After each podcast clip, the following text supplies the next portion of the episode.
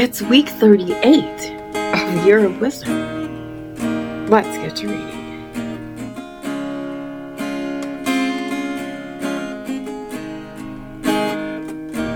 Day two sixty-five.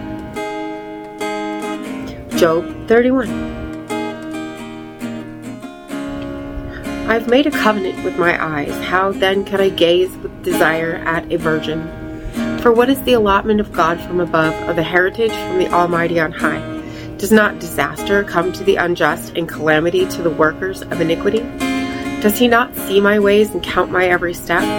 If I've walked in falsehood, or my foot has rushed to deceit, let God weigh me with honest scales, that he may know my integrity.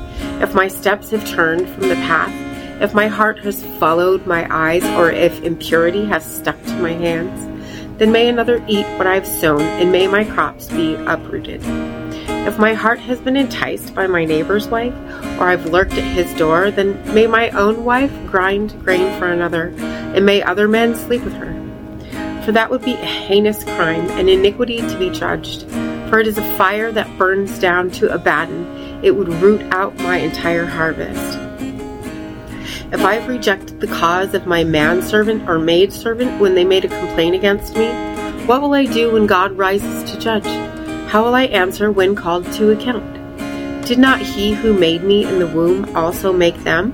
Did not the same one form us in the womb?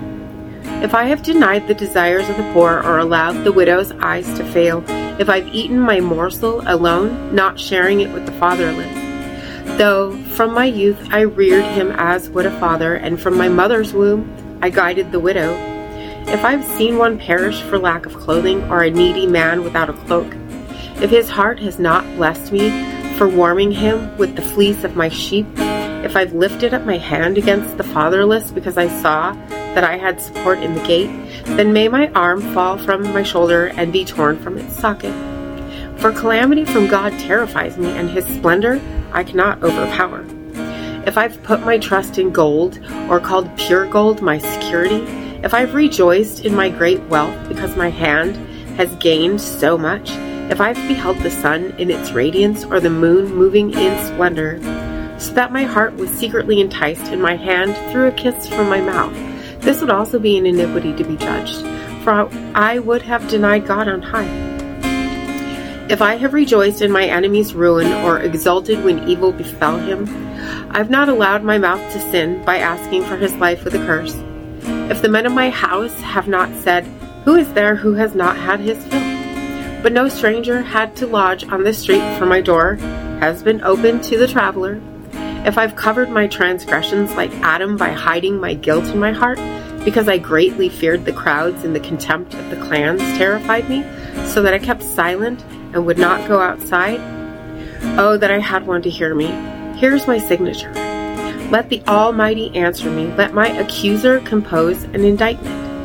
Surely I would carry it on my shoulder and wear it like a crown. I would give account of all my steps. I would approach him like a prince. If my land cries out against me and its furrows weep together, if I've devoured its produce without payment, or broken the spirit of its tenants, then let briars grow instead of wheat, and stinkweed instead of barley. Thus concludes the words of Job. Proverbs twenty-two. A good name is more desirable than great riches. Favor is better than silver and gold. The rich and the poor have this in common. The Lord is maker of them all. The prudent see danger and take cover, but the simple keep going and suffer the consequences. The rewards of humility and the fear of the Lord are wealth and honor in life. Thorns and snares lie on the path of the perverse. He who guards his soul stays far from them. Train up a child in the way he should go, and when he is old he will not depart from it. The rich rule over the poor, and the borrower is slave to the lender. He who sows injustice will reap disaster, and the rod of his fury will be destroyed. A generous man will be blessed, for he shares his bread with the poor. Drive out the mocker, and conflict will depart. Even quarreling and insults will cease. He who loves a pure heart and gracious lips will have the king for a friend. The Lord's eyes keep watch over knowledge, but he frustrates the words of the faithless. The slacker says, "There's a lion outside. I will be slain in the streets." The mouth of an adulteress is a deep pit. He who is under the wrath of the Lord will fall into it. Foolishness is bound up in the heart of a child, but the rod of discipline drives it far from him. Oppressing the poor to enrich oneself or giving gifts to the rich will surely lead to poverty. Incline your ear and hear the words of the wise. Apply your mind to my knowledge, for it is pleasing when you keep them within you, and they are constantly on your lips, so that your trust may be in the Lord. I instruct you today, yes, you. Have I not written for you thirty sayings about counsel and knowledge to show you true and reliable words, that you may soundly answer those who sent you? Do not rob a poor man because he is poor, and do not crush the afflicted at the gate, for the Lord will take up their case and will plunder those who rob them.